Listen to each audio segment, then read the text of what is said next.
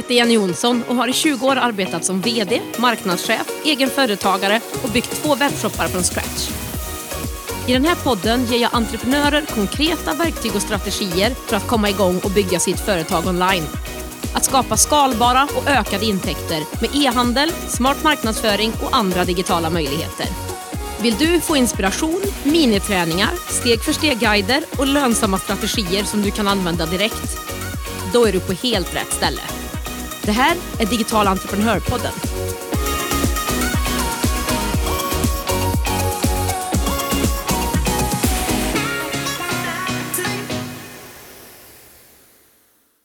Att stanna upp, lyssna in och fokusera på det du vill. Att skapa mindre stress, ökad självkänsla och mer medvetenhet och bli modigare. Det är det vi ska prata om idag. Dagens gäst heter Malin Söderberg och driver företaget Söderberg coaching där hon erbjuder både familje och business coachning. Förutom en bred arbetslivserfarenhet, bland annat inom en stor mediekoncern under 20 år, är hon också utbildad och diplomerad instruktör i mindfulness, certifierad föräldra och familjecoach, var många efter, och certifierad verksamhets och ledarskapscoach. Jag vill inte vänta en sekund längre utan vi dyker direkt in i det mycket matnyttiga och inspirerande samtalet som jag hade med Malin. Hej Malin och varmt, varmt välkommen till Digital entreprenörpodden. Vad härligt att ha dig här. Ja men super Jenny, jag är så glad att jag får vara med dig här idag. Ja, men vad kul. Hur är läget med dig idag då? Det är fint. Eh, jag har precis klarat av student och lite så här förskolavslutningar och jag känner att jag börjar landa in här nu. Lite grann också i företaget inför sommaren så att eh, det är bara bra. Vad härligt att höra. Och, ja, men, vad säger du, ska vi liksom ta och köra igång det här avsnittet då? Det tycker jag, det är lika bra. Då tycker jag att vi börjar med att du berättar lite kort om dig själv, din bakgrund och vad du gör i ditt företag idag. Man hör kanske rätt så direkt att du och jag är uppväxta på olika platser. Jag är en Skånetjej och jag lever idag tillsammans med min familj i Kämpinge som ligger rätt så nära Skanör i söder. Jag har en stor son som heter Gustav och han är 19, så han har precis nu i dagarna som jag sa tagit studenten. Och sen tio år tillbaka så lever jag tillsammans med Håkan och i familjen finns även lillebror Henry som är fem. Jag har alltid haft ett intresse för det här med människor, vårt samspel varför det funkar ibland och inte ibland. Och efter att ha pluggat många år på universitetet och därefter arbetat med ledarskap och affärsutveckling i drygt 20 år i en stor mediekoncern så kände jag att, ja sådär klassiskt mitt i livet, så kände jag att nej men jag vill göra någonting mer. Jag vill utveckla fler färdigheter och kunskaper och sådär. Så att då stannade jag upp och sen så utbildade jag mig till certifierad business och ledarskapscoach. Men också till föräldrar och familjecoach. Och därutöver är jag steg 2-diplomerad mindfulnessinstruktör. För sån är jag, jag gillar många saker och vill gärna kombinera det här. Jag älskar att lära mig nytt. Är det någonting du har fått någon gång? Liksom så här, jag gillar ju också många olika saker mm. och ibland får man höra så här, oh, du borde ju fokusera på en sak eller vad mycket du gör, vad gör du egentligen? Hör du också det någon gång eller? Ja, absolut, i synnerhet när, när folk vill tipsa en om just företagande, hur vikten av att fokusera och liksom ha en tydlig målgrupp och och det är väl där någonstans man behöver faktiskt stanna upp och tänka igenom. Men jag känner ändå att i det jag arbetar med så finns det en röd tråd. För oavsett om jag jobbar med medveten närvaro, om jag jobbar med föräldrar eller med ledarskap eller entreprenörer så är det en röd tråd av det här med, med närvaro, att faktiskt kunna stanna upp, fatta medvetna beslut. Så att jag känner ändå, trots att det kanske är de här tre benen, om man säger ledarskap, föräldraskap och medveten närvaro, så är det en röd tråd i, i helheten. Så mm. absolut, jag har fått höra det mer än en gång. så att idag så driver jag ju företag som heter Söderberg coaching, där jag då som coach och utbildare hjälper just entreprenörer, ledare, företag att hitta sitt ledarskap. Och det är både det här självledarskapet, men också hur kan jag leda andra så att vi liksom tillsammans kan få en bra trivsel, kan växa och må bra. Och på senare tid så har det handlat mycket och lite mer om det här med att skapa en nedstressad arbetsmiljö och en miljö där vi kan trivas och vara kreativa och produktiva samtidigt som man känner det här lite lugnet och trivseln. Ja, men det är ju ett högaktuellt ämne verkligen, tänker jag, med att få ner stressen och pressen på ja, sin arbetsplats och i livet.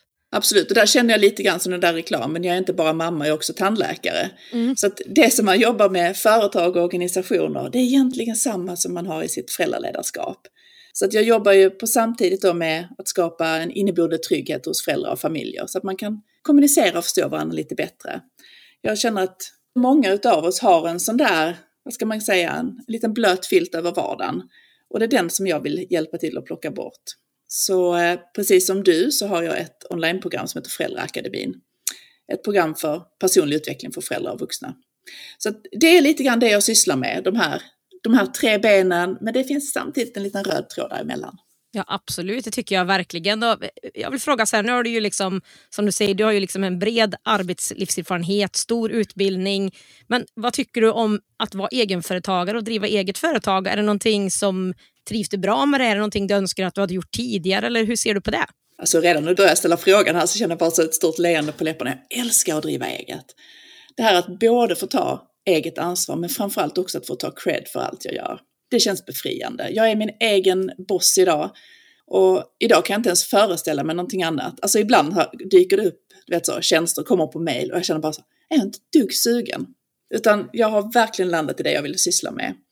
Men samtidigt, du sa om jag hade velat göra det här tidigare. Ja, det är mycket möjligt. Alltså jag hade velat vara i det här läget tidigare. Samtidigt så vet jag ju att jag har lärt mig otroligt mycket från mina år som anställd, från att vara chef och ledare, projektledare. Alltså jag hade aldrig varit där idag. Jag hade aldrig lyckats med det jag gör idag om jag inte hade gjort allt det där innan. Och så tänker jag ofta, och det, det är rätt så skönt att tänka så när saker och ting inte funkar att det här är ju också någonting som tar mig i riktning mot det jag faktiskt vill. Alla de här problemen och ja, kanske de lösningar jag hittat sen. Så att, men det jag kan säga är att jag har inte ångrat mig en sekund. Jag är supernöjd. Ja, nej, men där, där är det en till som ställer sig i det ledet och säger att jag, jag kanske önskar att jag hade gjort det lite, lite tidigare mm. men i alla fall hittat formen för företagandet lite tidigare och sådär mm. också för mig själv. Men eh, jag, jag ser inte vad vad jag skulle kunna göra för något annat eller hur jag skulle kunna vara anställd igen som det är nu. Så nej, jag känner igen det där leendet på läpparna. Ja, härligt. Jag tänkte på, du sa ju också, du har ju ett eh, onlineprogram, en kurs. Mm. Och det har ju jag också. Jag har ju kursen Startar en e-handel och jobbar med ja, och kommer att erbjuda fler digitala produkter framåt. Och så där. Och det här är ju ändå lite annorlunda än kanske det mer traditionella konsultandet som jag i alla fall började med, där man gjorde mer jobb åt andra. Man hade mm. liksom en klient man hjälpte i taget eller en kund eller någonting. Här kan man ju jobba med många fler samtidigt och vara liksom mer digital. Man når andra på andra sidan i Sverige mm. utan att kanske resa dit. eller så. Jag, vet inte, mm. jag gillar ju den här affärsmodellen, den mer digitala delarna. Jag vet inte, hur tycker du? Ja, alltså eftersom jag som företagare startade upp mitt i en pandemi så har det varit en självklarhet att kunna nå ut. Och dessutom måste jag säga att jag har själv goda erfarenheter av onlineutbildningar och digitala lösningar och hjälpmedel. Så det har någonstans varit en otroligt självklar del i mitt företagande. Och jag känner också att det någonstans, det breddar ju möjligheten, precis som du säger, att både nå ut men också att göra affärer som aldrig annars hade varit möjliga eller där jag kanske inte heller hade hittat, om man nu tittar på ekonomin i vissa upplägg. Mm. Så att jag tror inte idag att vi kan, kan kan man, som min son brukar säga, kan kan, men man kanske inte alltid, alltså vi behöver ha en bredare bas att stå på. Och det känner jag idag att även om jag erbjuder en föreläsning som är IRL, alltså på plats ute på ett företag, så kan jag idag säga okej, okay, men de som sitter på kontoret i Stockholm, de kan få vara med digitalt. Alltså den här kombinationen, eller den som kanske behöver vara hemma och vabba men som hade velat vara med. Alltså den, att kunna erbjuda den helheten och som du säger, att faktiskt idag i mitt program då Föräldraakademin, där har jag ju möjlighet, jag coachar ju varje vecka och då sitter ju människor över hela landet som där och då kan ställa sina frågor liksom live. Och det hade ju liksom inte varit möjligt om jag skulle jobba med dem en och en. Utan här drar vi ju nytta av, man skapar en community, man kan hjälpa varandra, känna att man inte är ensam. Så att, nej, jag älskar också den här affärsmodellen. Sen tycker jag också om att vara ute fysiskt. Så kombinationen, återigen en mix, jag gillar det. Digital entreprenörpodden görs i samarbete med Ebbecart, en av Sveriges största e-handelsplattformar. Ebbecart vill ge alla möjlighet att starta och driva en grym webbshop och är den plattform jag själv använder och rekommenderar för dig som vill starta din e-handelsresa. På ebbicart.se kan du testa, bygga och till och med börja sälja i din e-handel under 30 dagar innan det kostar en enda krona. Kom igång direkt på ebbicart.se.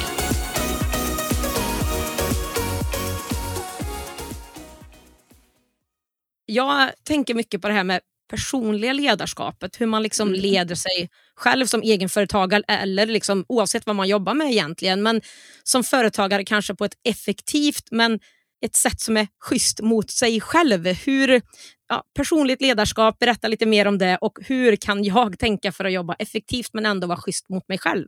Mm. Alltså jag brukar börja det här med att, att träna och stärka sin självkänsla. Att det kan vara det enskilt mest kraftfulla sättet som du kan just utveckla dig själv som person. Samtidigt som du stärker de här möjligheterna att lyckas med det vi drömmer om. För att mycket av det personliga ledarskapet handlar ju faktiskt om att ta ett personligt ansvar. Det handlar mycket om mindset, att vara proaktiv istället för att liksom någonstans säga, ja men här är jag, ja nej, det kommer aldrig att lyckas, utan att just faktiskt att ta ett eget ansvar för de sakerna som vi kan påverka för sig själv och sin framtid. Och här handlar det mycket om att faktiskt vara, som du säger, schysst mot sig själv. För att ibland kan man ju känna att man inte, inte vågar, eller så känner man att jag gör det imorgon, eller vi hittar på ursäkter för att slippa. Även när det gäller sånt som vi egentligen verkligen vill göra, som kanske är kopplat till de där drömmarna och målen.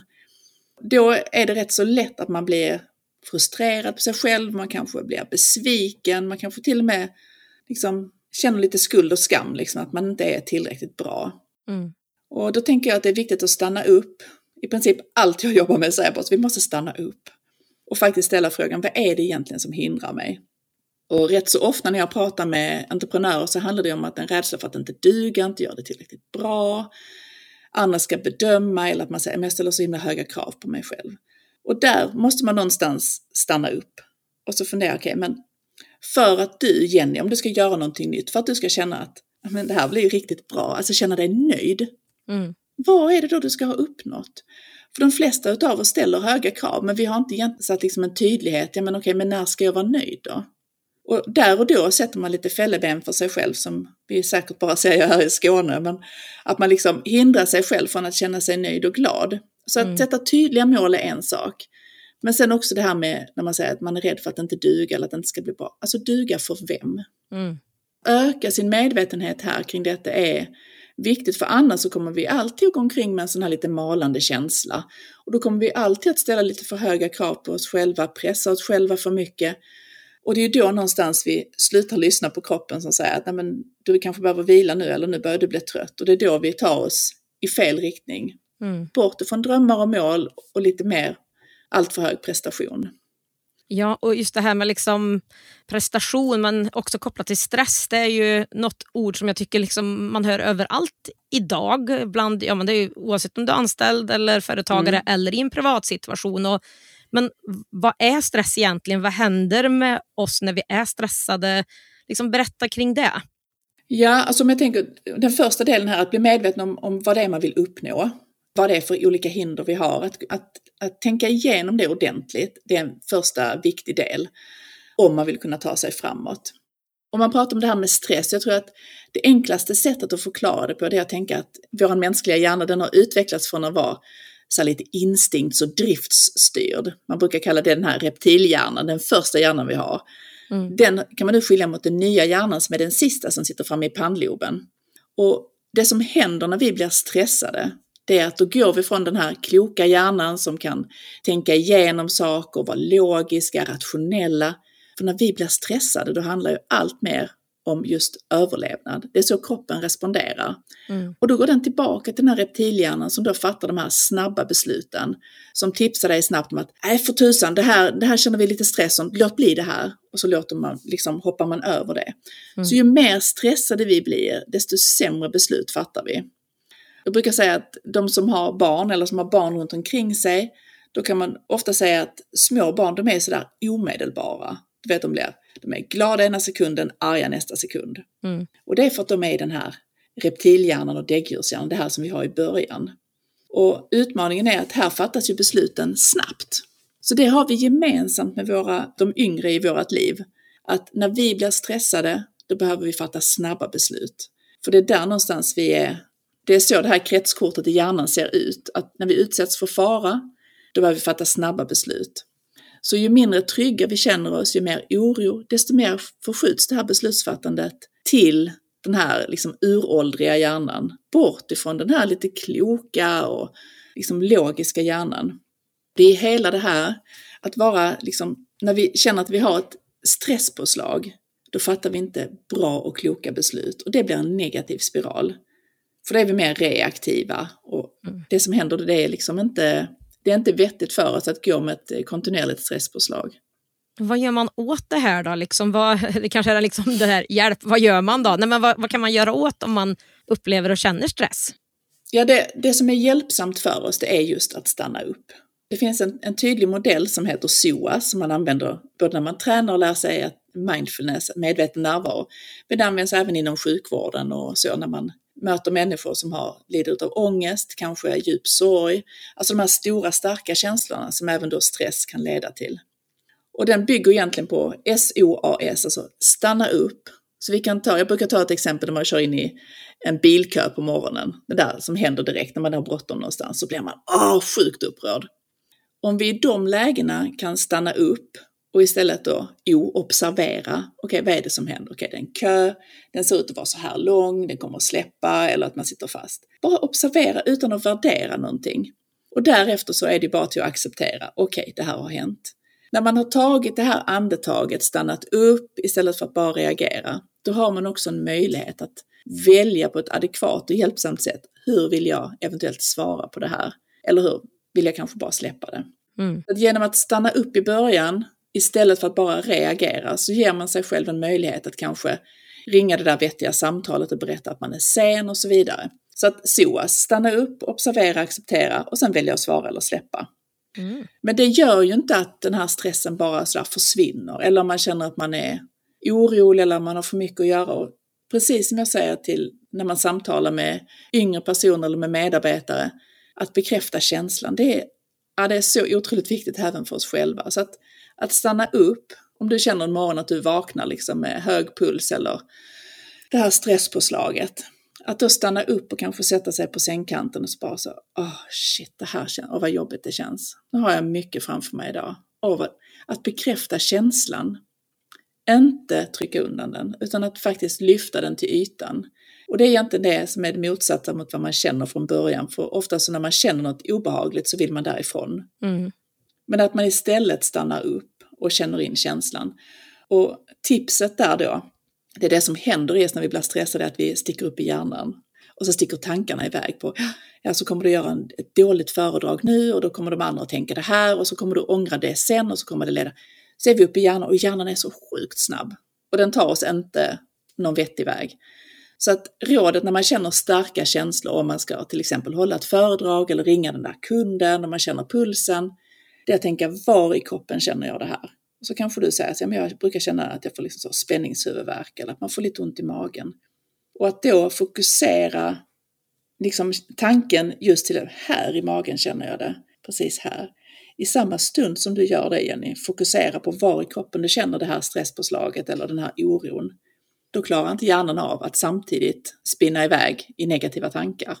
Så i det läget så sjunker helt enkelt stresspåslaget och vi kan ta det där andetaget och sen kan man ta sig tillbaka till lite ökad medvetenhet. Så jag brukar säga att när vi gör det, bekräftar känslan, var i kroppen känner jag den, då behöver inte kroppen och hjärnan stå där som en liten hackspett och picka på dig för att försöka få dig att förstå att du jobbar för mycket eller att du stressar för mycket. För då tänker den att ah, hon har fattat nu. Hon har stannat upp, hon har bekräftat, hon har känt in. Känns det logiskt? Ja, absolut. Och vilket eh, bra och konkret eh, tips tänker jag. Istället för att bara som du säger, det normala är ju bara skjuta undan det, mm. springa vidare och sen så blir inte det något jättebra heller. Ja, för då kommer du att ligga där och mala, för det är det precis som att kroppen säger att hon verkar inte ha fattat. Och då kommer kroppen bara att slå på mer och mer av den här underliggande dåliga känslan. Så, att, så att det är verkligen ett, ett, ett råd. Det är inte alltid lätt att stanna upp i en obehaglig känsla, men gör det. Stanna upp, bekräfta den, så kommer du känna att den liksom bara ebbar ut.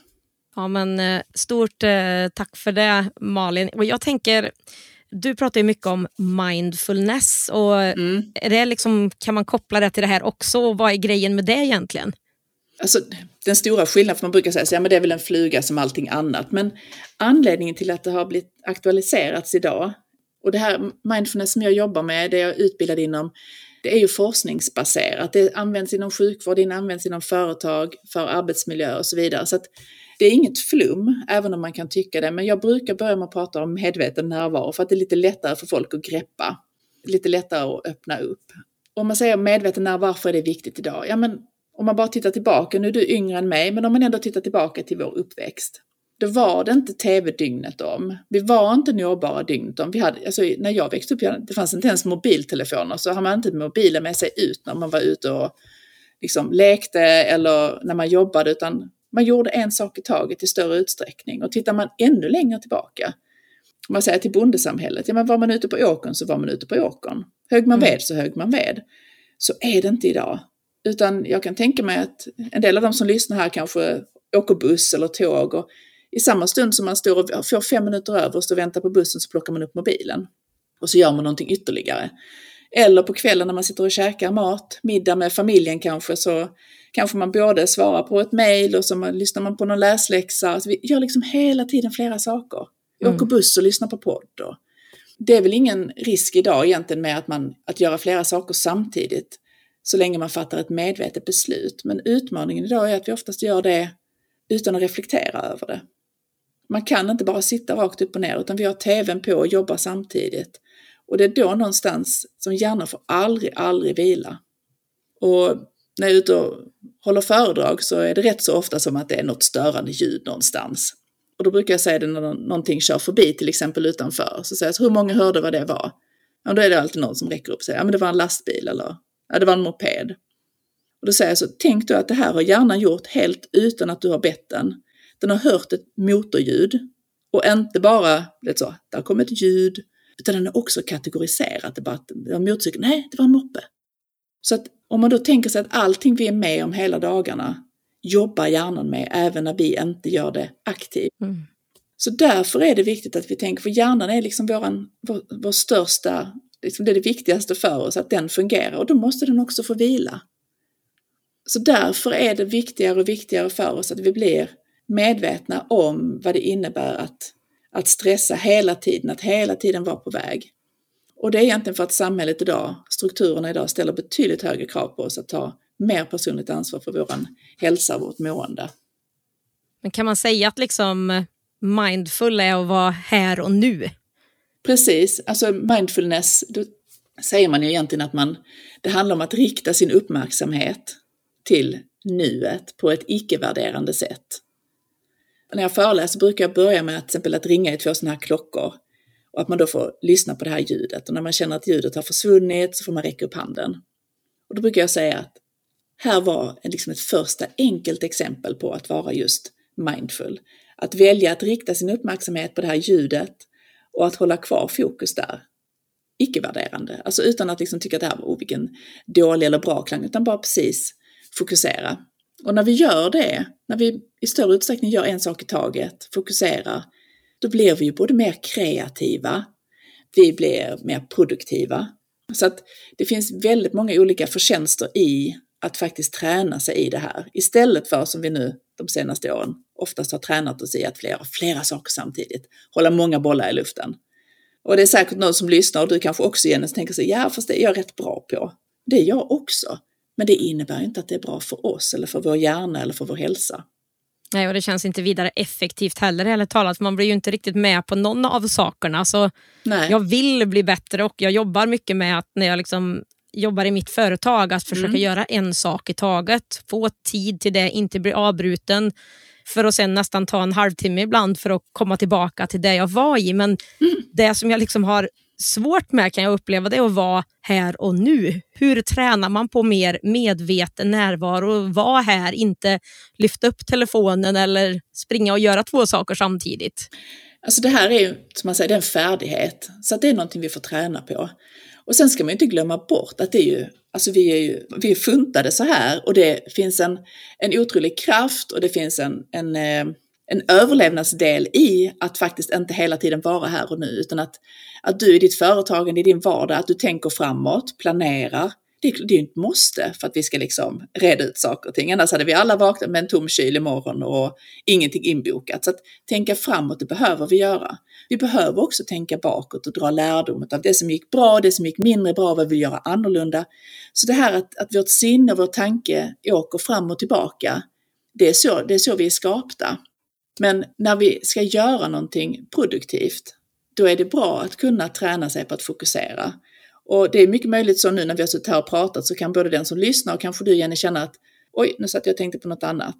Mm. Och så är det, för det räcker med att, att man känner en doft av kanelsnäckor så är man ju någon helt annanstans. Mm. Eller att det kommer ett ljud eller liksom, och det är så vårt sinne fungerar, det åker fram och tillbaka. Så det viktiga här, det här är ingenting vi ska bli perfekta i, utan istället liksom släppa värderingen, lägga märke till att oj, nu sitter jag och gör någonting annat. Det är inte det jag önskar. Och då tar man sig tillbaka på ett, liksom, på ett vänligt sätt med sig själv, inte genom att liksom, åh, jag är helt värdelös, nu har jag suttit och tittat ut genom fönstret i en halvtimme. Utan ja, nu har jag gjort det, men jag vill fortsätta med det här och då gör vi det. Så det är helt enkelt en, en träningssak, att träna sig det. Och det kan vara bra att man på morgonen bestämmer sig för att men idag ska jag försöka hålla fokus lite längre på, på den här delen. Ja, men jättebra tips. Jag tänker, har du något speciellt sätt som du jobbar med det här för dig själv och i ditt företag? Alltså det gäller väl att hitta sitt eget. Alltså jag, när jag började med mindfulness och medveten närvaro så vet jag att det var en kollega till mig på jobbet som sa att, att du var den sista jag kunde tänka mig som skulle börja jobba med det här. Just för att liksom, jag gillar när det går snabbt, när det händer mycket och göra många saker. Men jag insåg att jag samtidigt att jag ville, ville må väl. Så att jag är väl egentligen en sån som tuggar på rätt så mycket. Jag tycker om att jobba och trivs med det. Men jag lägger tid på lite långsiktig planering och sen backar jag tillbaka för att se så att jag i stora drag vet att jag gör det nu som jag behöver för att sen liksom om två månader kunna göra det som jag vill göra då. Men jag har också ett rätt så stort fokus att må väl i det man gör, att inte få till onödig stress.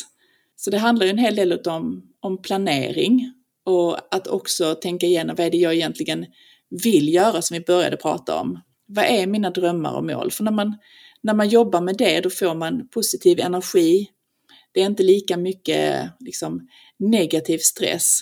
Så väldigt mycket handlar om att tänka igenom vad är det egentligen jag vill? För allt för ofta så pratar man om att Åh, jag måste göra det här och jag måste göra det här. Och även om vi bara pratar med oss själva, att använda ord som måste, då tappar vi lite grann av vår egenkontroll och det gör ju också att vi, man känner sig mer som ett offer för liksom det som händer runt omkring. Så att genom att på morgonen när jag vaknar så brukar jag tänka igenom vad är viktigt för mig idag? Och sen får det någonstans ligga med mig. Att försöka att inte stressa eller att jag ska försöka bemöta det som kommer att vara mina hinder under dagen med liksom lite nyfikenhet istället för att liksom bli irriterad på mig själv att jag har glömt eller missat någonting. Så en hel del mindset, det är väl så jag jobbar helt enkelt, att få lite mer vill istället för så mycket måsten. Ja, jätte, jättebra tips Malin, det, det, det, kan jag ta med mig mer av känner jag direkt på en gång. Och eh, Ytterligare en sak jag skulle liksom vilja prata med dig om det är det här med mod. Mm. Hur kan man liksom skapa kraft och mod för att faktiskt göra de här sakerna som man vill? Till exempel kanske komma igång och starta en webbshop eller företaget. Mm. Så man liksom, som, som du sa, liksom, man vet att man vill det här men man kommer ju liksom inte dit och man funderar, åh, det var ju förra året jag funderade på det här redan. Alltså, vad kan man göra Malin? Hjälp oss. Jag tänker att återigen det är viktigt att förstå varför. Alltså om man säger så här, jag har svårt för att. Men vad är det jag har svårt för? För en del kan det vara att, att säga nej till saker och ting, så man får aldrig tiden till det där man vill. Eller så kanske man har lite svårt för att sälja in sin idé, eller ta betalt, eller som du säger så, komma loss och verkligen starta upp någonting. Återigen, så det är, det är lätt att man blir lite hård mot sig själv när man inte gör det man vill. Och sen så drar det ner oss och vi känner oss lite svaga och misslyckade. Och jag tänker att då är det viktigt, och det här brukar vara en sån sak som flera som jag pratar med känner att ah, det var vetat det här så hade jag varit lite snällare mot mig själv. För det är viktigt att förstå att det som vi idag som vuxna har svårt för, att komma loss till exempel, det kommer ofta ur en inlärd anpassning när vi har varit små och växt upp. För när vi är som små bebisar, då har vi en inställning till oss själva att överlevnad är liksom nummer ett. För vi klarar oss inte själva. Så att det som vi har svårt för idag, det kommer ur en anpassning när vi var yngre. För att vi har då varit väldigt fokuserade på att klura ut vad utav det jag gör, mitt beteende, den jag är, leder till att jag får omsorg, trygghet och uppskattning. Alltså att människor vill vara med mig, för det är det som någonstans är grunden för överlevnad när vi är små. Vilka delar och vilka beteenden hos mig var det som kanske tystades eller fick blickar eller tillsägelser? Sånt som man känner att man vill undvika. Och eftersom att vi är väldigt smarta när vi är små så inser vi väldigt snabbt vad vi behöver göra mer av och vad vi bör undvika.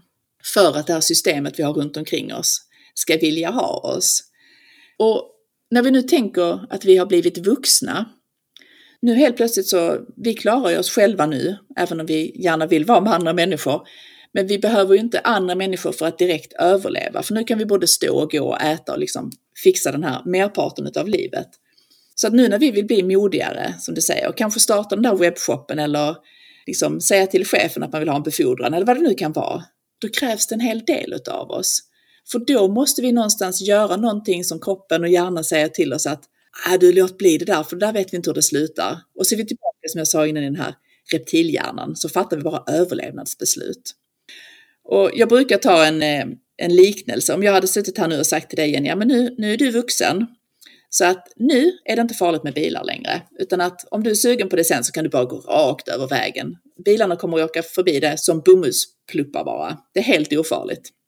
Nu uppmuntrar jag ingen att göra det, men om du skulle göra det, försöka gå ut framför en bil, då kommer din kropp mm. att stoppa dig. Det där steget, det kommer liksom bara, det kommer inte funka.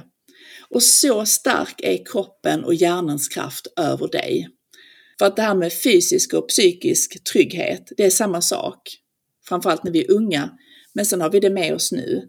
Och då kan man ju säga så, ja men jag har haft en bra uppväxt. Ja, det kan man ha haft. Men vi har fortfarande lärt oss de här sakerna som händer i våran vardag när vi är små. När man kanske håller på och tjatar efter någonting i en affär där vi liksom, om jag vill ha det här och så vidare. Du är så ego, nu skulle vi handla present till den och den. Och liksom du tänker bara på dig själv eller vad det nu är man har fått höra. Det har lagrats. Mm. Så att idag när vi kämpar för att göra någonting som kanske utmanar oss, ringa det där samtalet eller starta upp egen, en egen business. Att i de lägena lägga märke till det som tar emot. Och så bara så, ja, det tar emot, det här är jobbigt, men vet du vad? Jag är vuxen och det här är någonting jag vill göra. Att vi har koll på det där målet och drömmarna. Och så känner vi, ja men, ja det kommer vara utmanande, jag känner hur pulsen slår i kroppen. Och bara, mm, det här är tufft. då är det mycket lättare att göra det. Och jag tänker också att i de här lägena när man faktiskt sen ändå kanske säger ja till förlängning av en anställning eller att ta på sig ytterligare ett jobb och sen säger åh, det var inte det jag skulle göra. Då är det lättare om vi hjälper oss själva och säger att okej, okay, det här var gamla Malin, den här som har lärt sig hur liksom, det har varit viktigt för mig innan, men ja, men nu vann gamla Malin över den här nya som vill göra lite annorlunda. Mm. Det är bara att försöka en gång till, nästa gång, och så får man helt enkelt ta det i små steg framåt. Ja, det är ett bra tips. Ja, den eh, sista där ska jag ta med mig för där, där har jag fortfarande lite kvar att jobba på känner jag mm. i alla mm. fall. ja men toppen. Jag, eh, alltså, jag bryter ju och byter ju lite hejsvejs här nu men det är så mycket bra saker vi pratar om så jag vill hinna med ännu mer. Så att jag tänker, vi pratade lite grann om självkänsla precis mm. i början och kan inte du bara liksom självkänsla, självförtroende, alltså mycket olika saker. Så vad liksom är självkänsla egentligen och hur kan man bygga det för sig själv? Mm, vi har varit inne på det, på det en del innan. För självkänsla handlar egentligen om hur du tänker och känner om dig själv. Där den starka självkänslan, det är ju när du, när du vet att du är värdefull för den du är. Medan den svaga självkänslan, det är oftast den som gör att du bryr dig rätt så mycket om vad andra tycker och tänker. Eller att du kanske just ställer för höga krav på dig själv. Så man brukar ju säga att självkänsla det är när man känner ett värde av den man är, alltså den här inre kompassen. Medan självförtroende det är att veta att man är bra på någonting, att göra saker och ting. Så det är egentligen vara som står emot göra. Hur, eh, ja, men vi pratade lite grann om hur man kunde liksom bygga det här. Eller så har du någon mer, något mer tips på hur man kan stärka sin egen självkänsla och kanske varför vissa har en stark självkänsla och andra inte har det? Ja, alltså i grund och botten så är det så att självkänsla det är någonting som växer i, i samspel med andra. Så att när man som barn har vuxna i sin närhet och i livet som är intresserade av vad vi tycker och tänker och känner, när vi har människor runt oss som är nyfikna på oss och reagerar på varför gör hon sådär eller sådär, då lär vi oss löpande rätt så mycket om oss själva och när vi blir vuxna som vi är idag, har vi haft det här med oss, då har vi en realistisk och hyggligt nyanserad självkänsla. Så att självkänsla är ingenting som vi egentligen bygger själva utan den byggs i samspel med andra.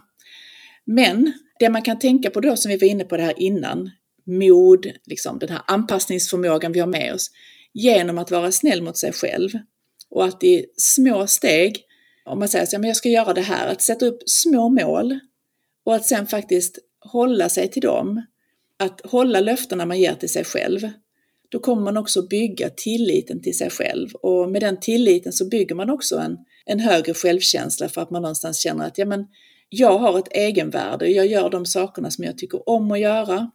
Jag är den personen som jag vill vara, både i mitt företagande och i min, i min familj och i, liksom i relation till, till de människorna jag har runt mig.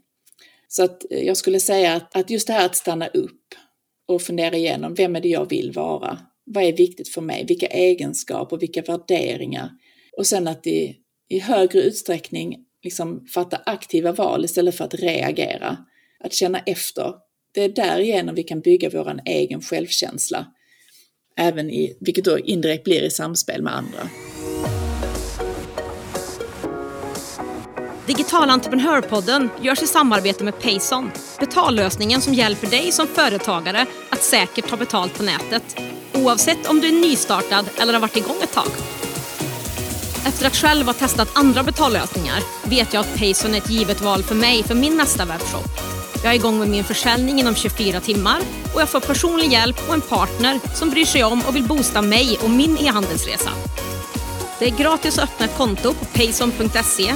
Det finns inga fasta kostnader eller startavgifter och dina kunder kan själva välja det betalsätt som passar dem bäst i din kassa. Läs mer och kom igång direkt på payson.se. Vi tar en annan sak då. Mm. Prokrastinera. Mm. Skjuta på mm. saker löpande och löpande. Kan man, varför gör man så och hur kan man jobba med att förbättra det då? Ja, hade jag coachat dig nu så hade jag sagt, okej okay, men vad, vad är det du skjuter fram? Och så hade du sagt, ja men jag, jag har flera gånger bestämt mig för att jag ska starta en podd till exempel. Ja okej, okay, men vad är det som gör att du inte gör det då? Och sen så hade du, ja men jag tänker på detta och detta och då kommer de här, kommer du avslöja för dig själv de här hindren som du har satt upp. Och så kanske du säger så, ja men jag vet inte riktigt om jag har tillräckligt mycket material.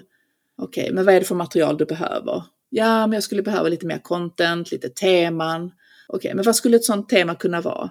Så jobbar jag när jag coachar, för att någonstans är det så här att när vi själva inser, när vi själva hittar våra svar på våra frågor och utmaningar, det är oftast då vi också hittar kraften att ta oss framåt.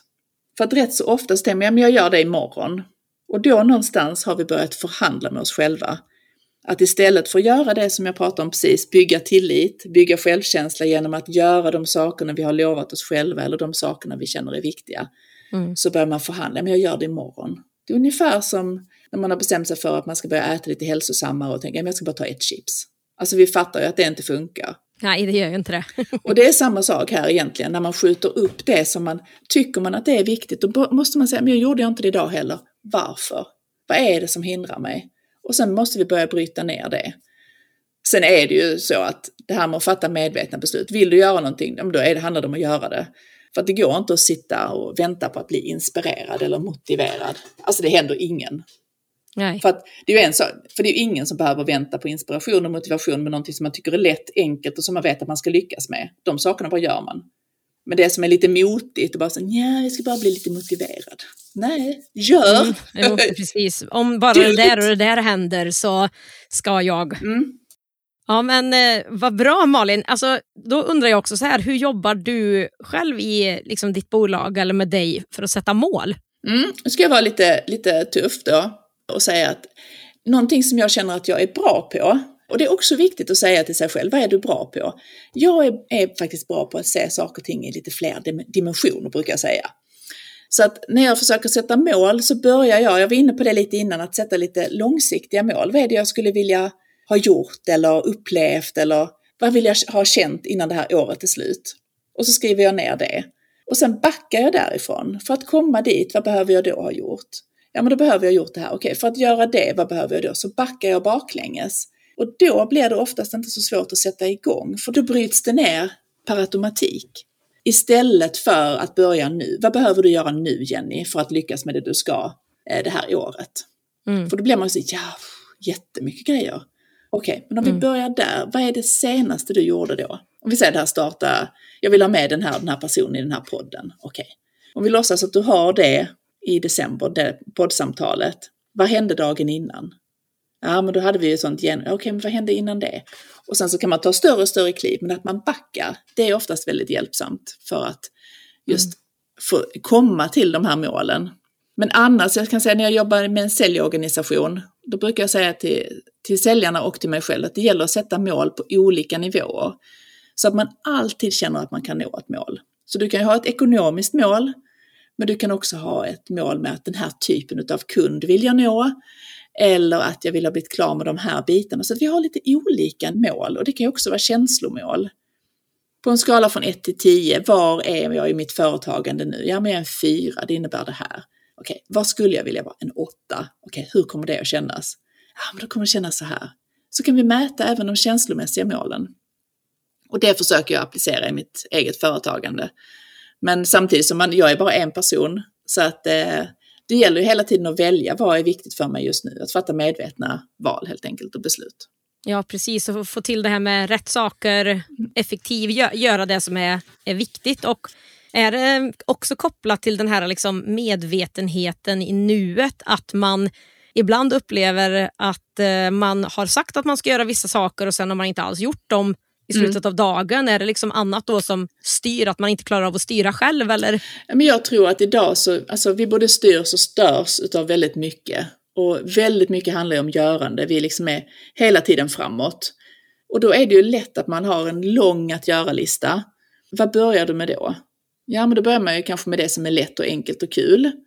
Och sen så är det någon som ringer och sen får du något mejl. Alltså man, man får inte gjort det man har tänkt sig att man ska göra.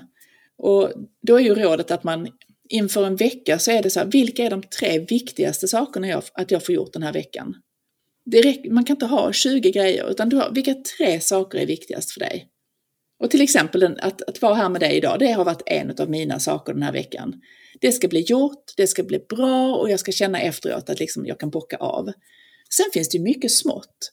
Men om man inte har bestämt sig för vad som är viktigast för att kunna känna sig nöjd efter den här veckan, när då har vi det här prestationskravet där vi hela tiden känner oss lite misslyckade. Så att, eh, att göra rätt saker, ja men då måste man tänka ut först. Vad är viktigast för mig? Att det blir gjort. Planera in det. Så att det viktiga är ju inte att vi, att vi gör de sakerna som står i våran kalender, utan att vi faktiskt planerar in de sakerna som mm. är viktiga. Nej, jag håller med. Tack för eh, de tipsen och jag undrar, har du eh, några tips till andra som, men jag tror många som sitter och lyssnar på den här podden, en del har företag men en del vill ju precis så som du sa, liksom, be your own boss och sånt som vi gör, ha företag. Mm. Har du något tips till någon annan som vill starta företag? Det är väl egentligen att göra det grundligt. Alltså det är så, man är så himla sugen på att bara liksom starta igång. Jag vet inte om man kan säga ungefär som när man vill åka på semester. Liksom, man vill ju liksom bara vara framme vid mm. destinationen och liksom gå ut och lägga sig i, solen och barnen ska leka och man ska ha en, jag vet så här, det ska vara mm. idyll direkt. Och det är ju inte riktigt så, utan man måste ju packa väskan först. Man måste boka flyget först. Man måste liksom göra den här första delen. Så det känner jag, ska man starta företag, för att man ska kunna känna en trygghet så behöver man någonstans, man behöver göra sin affärsplan. Och känner att man inte har gjort det, nej men ta hjälp av någon som kan så att man gör rätt saker i rätt tid. Och jag kan säga att även jag som har jobbat med företag, jag menar jag har haft kunder med, som har haft miljoner att lägga till exempel på marknadsföring och annonsering. Jag har jobbat med de bitarna, men nu när jag skulle starta mitt eget bolag, då visste jag bara att gud, alla de här sakerna måste jag få koll på. Allt det här måste planeras. Och då tog jag hjälp av en onlinekurs just för att se att jag gjorde saker och ting i rätt ordning, så jag slapp tänka efter. Så jag tänker att, att planera ordentligt, att tänka igenom ordentligt, det är viktigt. För att det är då någonstans som vi får lite, vi kan få lite fart. Det är ungefär som när man väl har kommit igång och cykla. Liksom att hela tiden behöver starta om. Liksom göra en sak, okej okay, vad ska jag göra nu? Då blir det sådär trögt, vi får ingen effektivitet. Så jag tänker att fundera igenom på vad man är bra på och sen så ta hjälp med det som du behöver. Att det är viktigt om man ska kunna komma igång. Berätta, vart ser du dig och ditt företag i framtiden? Mm, det kommer vara ljuvligt, fortsatt ljuvligt. Men eh, om man säger så, tid är ju idag min knappa resurs. Så att det jag behöver, det jag önskar mig mer utav, det är just tid. Och, så då behöver jag tänka och vara lite smart, för tid är ju mm. vad tid är. Den är konstant, alla har fått precis lika mycket. Så det handlar om hur man väljer att nyttja den här tiden. Så att planera återigen, men också automatisering. Det är ju en av mina bästa vänner i kombination med kreativitet. Så att, att emellanåt faktiskt avsätta tid för att reflektera. Vad är det som funkar bra? Vad funkar mindre bra? Och vad i det jag gör kan jag automatisera? För att när jag väl automatiserar någonting, då frigör jag också tid så att jag kan jobba mer med det som jag faktiskt är bra på och det som genererar business och det som får mig att liksom allting att snurra bra. Så jag vet inte om det var svar på din fråga, jo, vad jag ser med ett företag. Ja men det var det, det var det. Och jag tänker när du bara säger automatisera i din business, kan du ge något exempel på vad det är till exempel? Eh, ett klockrent exempel som jag, alltså jag har jobbat med det här tidigare, men sen när man hamnar i sitt eget så var det precis som att jag missade det. Jag har ett inspirationsbrev som kommer ut typ en gång i veckan var tionde dag. Där jag pratar både om medveten närvaro, föräldraskap och ledarskap, lite om kombinerat. Och jag skickade ut de här breven och sen så blev det ju till en sån där press att behöva avsätta tid och faktiskt skriva och kreera. Och sen när jag hade gjort det här liksom i ett halvår så insåg jag ju att ja, men allt det där som jag skrev i början som var så bra, det kom ju inte de nya följarna till gagn. För då var det ju liksom, då var det ju gammalt och borta. Mm. Så att istället där så har jag nu automatiserat mina inspirationsbrev. Så att när du eller ni som lyssnar nu anmäler er och vill, ja men det här är jag lite nyfiken på. Då får man först det här välkomstbrevet och sen var tionde dag så kommer det ett inspirationsbrev som handlar om det som jag sysslar med. Och sen har jag istället då adderat till där jag skickar ut, alltså personligt, alltså manuellt heter det. Mm eh, brev när jag känner att det är aktuellt. När jag har någonting specifikt att säga som tillhör säsongen eller mina erbjudanden, så, då skickar jag det extra. Och genom att göra det här så ser jag till att alla får det som jag vill berätta. Men jag skapar ju också en viss, ett visst lugn hos mig själv, för jag vet att de som vill ha information av mig, de får det löpande. Så det var en sån där, istället för att bara skapa en massa content som sen bara flyter ut, så tar jag liksom, drar jag nytta av det och jag ser till att alla får ta del av det. Jättebra tips också tycker jag. Jag håller med dig. Automatisera sådana mejlflöden och annat är ju, mm. ja, man, det är ju jätteskönt när man väl har gjort det. Det är en ja. inledande effort men det är verkligen värt det. Jag håller med dig. Precis, och det är just den där planeringen. Vad behöver jag göra nu för att vara där jag vill i höst, nästa år eller inom tre år? Så att man liksom tar sig den tiden och stannar upp. Vart kan man läsa mer om dig och det som du erbjuder i ditt företag? Ja, eh, dels så kan du naturligtvis göra det på min hemsida, soderbergcoaching.se. Sen har jag också två Instagramkonton. Ett som heter Familjefamn, där jag riktar mig mot föräldrar och vuxna i en familj. Och sen så har vi då Söderberg coaching. Och vi har en Facebook-sida som också heter detsamma. Men eh, så att där i mina kanaler kan du följa mig. Och visst var det så att eh, du hade ett erbjudande om det var så att man lyssnade på Digital entreprenörpodden om det är så att man känner att man blir sugen och veta mer vad du gör och vill jobba med dig. Absolut, och jag tänkte så, vi gör det enkelt. Så jag säger det att oavsett vad du är intresserad av, om det är någonting för företaget, för dig personligen, så erbjuder jag 10% rabatt på mina tjänster. Och då tänker jag att då skriver du bara entreprenör i ditt mail till mig. Så malin snabela så löser vi det. Ja, toppen. Tack så jättemycket Malin. Och alltså, tack så jättemycket för att du var med i podden och delade med dig. Och, alltså, jag hoppas med all den här supernyttiga kunskapen som du har delat med dig av idag, att vi alla minst kan ta liksom, ett steg framåt i att jobba mer närvaro och faktiskt vara duktigare på att ta hand om sig själv och bry sig om sig själv. Så stort, stort tack för att du var med Malin. Ja, men tack än en gång för att jag fick vara med. Det har varit härligt. Wow, var det bara jag som blev peppad och motiverad av Malin? Nej, jag tror inte det. Jag kommer jobba mer med att fokusera på att skapa en bättre medveten närvaro och just bli bättre på att fokusera. Vad kommer du jobba med? På digitalentreprenör.se podd hittar du mer information och länkarna till Malins hemsida, söderbergcoachning.se och hennes Instagramkonton. Du kan även läsa mer om det erbjudande som Malin har till dig som lyssnar på den här podden och hur du kontaktar Malin för att ta del av det. På samma sida som du hittar det här kan du även läsa mer om poddens samarbetspartners, e-handelsplattformen Avicart och betallösningen Payson. Det finns också en länk till mitt Instagramkonto som också heter Digital Entreprenör där vi kan ses och bolla, prata om saker mellan de här poddavsnitten.